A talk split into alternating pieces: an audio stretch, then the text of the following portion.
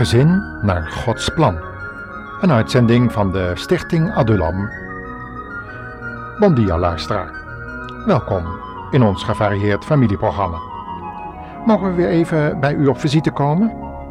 We hopen dat u tijdens deze programmaserie, waarin mevrouw Annie Berens u haar ervaringen meedeelt, nadat ze haar huis en leven voor de Heer Jezus heeft opengesteld, dat u hetzelfde als zij gedaan heeft. En ook gezegd hebt, ja, kom binnen heer. Mag ik u vragen, heeft u dat al gedaan? In onze vorige uitzendingen hebben we het over stille tijd gehad en onze geestelijke voorraadkasten geïnspecteerd. Kunt u zich dat nog herinneren? Vandaag gaan we de buitenboel eens inspecteren, samen met de Heer Jezus, die, naar wij hopen, ook door u is uitgenodigd om uw levenshuis na te kijken en u te helpen dat naar buiten toe beter te presenteren. Het gaat dus om onze presentatie voor de buitenwereld. Laten we beginnen met enkele teksten voor te lezen, samen met Annie Berends. En dan zal het verwoord worden wat zij allemaal beleefd heeft toen zij die buitenboel ging inspecteren. Verwoord door mevrouw Beekhuizen Zandvliet. Laten we beginnen met de bekende teksten uit 1 Johannes 1 vers 9 en 2 Korinthe 3 vers 3. In 1 Johannes 1 vers 9 staat: Indien wij onze zonden beleiden, hij is getrouw en rechtvaardig, om ons de zonden te vergeven en ons te reinigen van alle ongerechtigheid. En in de tweede brief van Paulus aan de Corinthiërs, hoofdstuk 3, vers 3, daar staat: U toont een brief van Christus te zijn. En dat is een heel belangrijke tekst die alles met deze programmaserie te maken heeft. Onze presentatie als christenen naar buiten.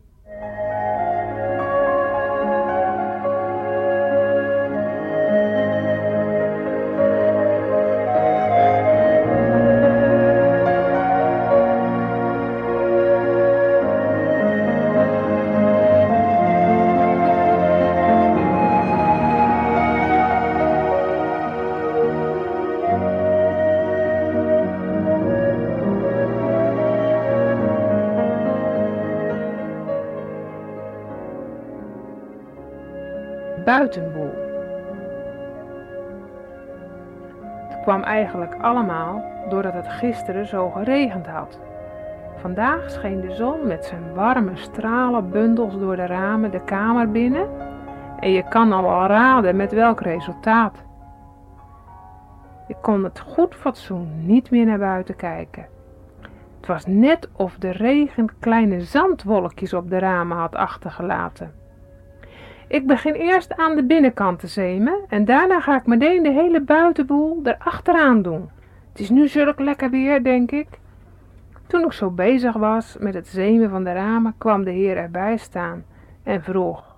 Zeg, uh, doe je die ramen van buiten ook? De buitenkant is toch ook nodig? Ja, natuurlijk, heer, antwoordde ik. Maar eerst de binnenkant en dan de buitenkant. Dan kan ik er straks weer helder door naar buiten kijken. Ja, ja. Eerst de binnenkant en dan de buitenkant. Inderdaad, een goede volgorde. Ja, maar nou vind je dat wel prettig om goed naar buiten te kunnen zien, hè? Ja, maar vind je het ook wel belangrijk of plezierig dat een ander bij jou naar binnen kan kijken? Wat kon hij toch een vreemde vragen stellen? Wat dacht u? Het hoort gewoon bij het huisvrouw zijn dat je dat plezierig vindt? Ik begon na te denken. Nee, als ik eerlijk tegen mezelf was, dan vond ik het niet fijn als iemand zomaar door de ramen naar binnen keek. Ik vond het eigenlijk ongepast dat iemand dat zou doen, naar binnen gluren. Ja, daar had ik het. Gluren was het woord. Als iemand iets van me wilde, kon hij dat gewoon vragen en door de deur naar binnen komen. Nee, gluren vond ik ongemanierd. Als de heer dat normaal vond, nou, dan wist ik het niet meer. Ik dacht verder. Ik kwam op de gedachte om grotere bloemen op de vensterbank te kopen. bloemen met een groot blad. Ja, dat zou ik gaan doen. Dan kon niemand meer naar binnen gluren bij mij. Ik zou gewoon zorgen dat het hele raam dicht kwam met planten. Had ik dat even mooi bedacht. En, eh, en ik zou... Zeg, eh, waarom wind je je toch zo op? Wat schoot hij precies in de roos bij mij. Hij kon gewoon gedachten lezen. En dat ik daar nu blij om was, dat kon ik bepaald niet zeggen. Luister nou eens naar me. Wil je je eigen uitzicht soms ook belemmeren? Die hele ramenzemerij is immers toe te passen op je hart, je huis en je hele geestelijk leven. Denk daar nou eens over na. Daar had ik zelf ook nooit aan gedacht. En mijn opgewondenheid ebde langzaam weg. Ik kreeg de tijd om erover na te denken. En ik begon na te denken. Wat bedoelde de Heer met mijn geestelijke raam? Moesten de mensen werkelijk binnen in mijn geestelijk leven kunnen kijken? Moest ik dat toestaan? Ja, ik vond het wel fijn om bij anderen naar binnen te kijken. Ja, bij de ander wel. Ik wilde graag weten hoe het bij Jannie geestelijk reilde en zeilde. Ik wilde wel graag zien hoe Jolanda het geestelijk fixte na haar scheiding. En Leo, wat zou ik graag bij hem naar binnen kijken? Opeens was ik er niet meer zo zeker van of ik de ramen van binnen en van buiten wel zo schoon wilde hebben, zo glanzend schoon. En ik wist dat ik ze voorlopig niet meer ging zemen. Zeg, als je dat ramen zemen nou eens aan mij overliet. En uh, zou het dan niet beter gaan?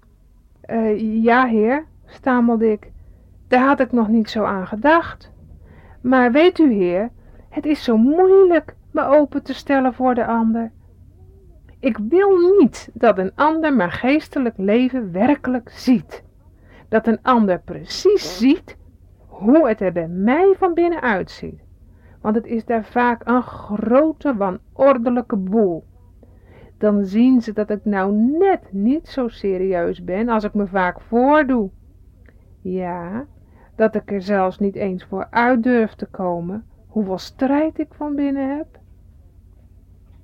Dat toen nam ik de tijd ervoor om met de Heer te praten over dit onderwerp.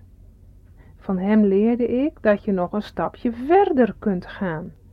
Een tweede stap op dit gebied. Als iemand bij jou naar binnen kijkt, heeft dat ook gevolgen voor degene die kijkt. Gevolgen? Voor die ander? Je helpt er die ander mee. Mensen, mensen, dat ging wel ver. Zover had ik nog niet doorgedacht. Maar hij wel. Eén ding bleef bij me haken. Als je mij die hele ramenzemerij overgeeft, dan ga ik in jou het werk doen. Ik help die ander door jou heen. Jij hoeft het niet alleen te doen.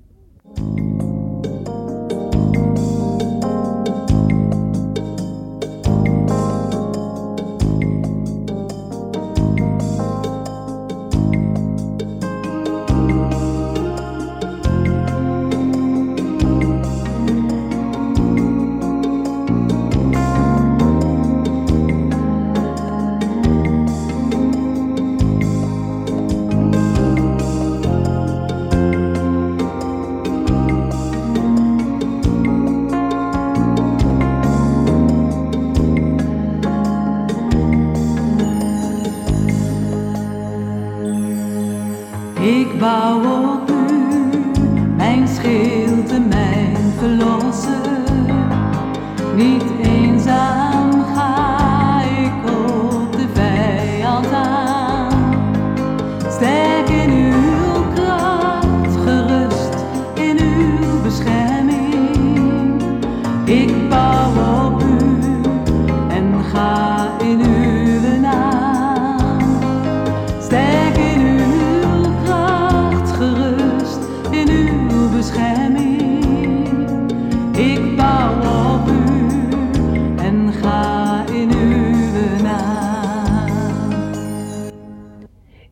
Begon te ontdekken dat elke keer dat ik een deel van mijn huis aan hem overgaf, het steeds fijner, beter en heiliger werd in mijn huis.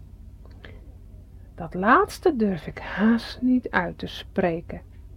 Maar dat het verstrekkende gevolgen heeft, daar ben ik zo langzamerhand wel van overtuigd. Het heeft verstrekkende gevolgen. In de eerste plaats voor mezelf, voor mijn man, voor de kinderen, voor de buren, ja, voor mijn vrienden en voor iedereen waar ik dagelijks mee omga. Ja, je gedachten zijn goed. Als iemand bij je binnenkijkt, tenminste als je bij je binnen laat kijken, dan help je de ander soms al vanzelf. Als zij ziet dat je geestelijk ook wel eens problemen hebt en dat je het ook vaak niet meer ziet zitten. En door jezelf open te stellen voor haar, ga je naast haar staan. Dan sta je niet boven haar. De ander kijkt vaak tegen je op en denkt dan dat jij geen moeite met je geloofsleven hebt, want je weet het toch altijd zo goed. Praat samen nou eens over die diepste dingen met elkaar. Zo help je die ander en vaak word je zelf ook nog geholpen. Zo snijdt het mes dus aan twee kanten. Wees jezelf. Wees eerlijk. Eerst tegenover jezelf natuurlijk en dan tegenover de Heer. Daarna tegenover de ander. En God wil je daarbij helpen. Maar dan moet je het wel willen. Dat God de Heer Jezus die ramen zelf zeemt. Maak eens vragen. Ben je bereid dat door mij te laten doen? Want zo spreekt de Heer immers. Laat mij in je werken, het willen en het werken, naar zijn welbehagen. Want dat goede werk, wat hij begonnen is, sinds je hem hebt uitgenodigd in je leven te komen, dat zal hij ook voleindigen want jij zal dat nooit kunnen doen.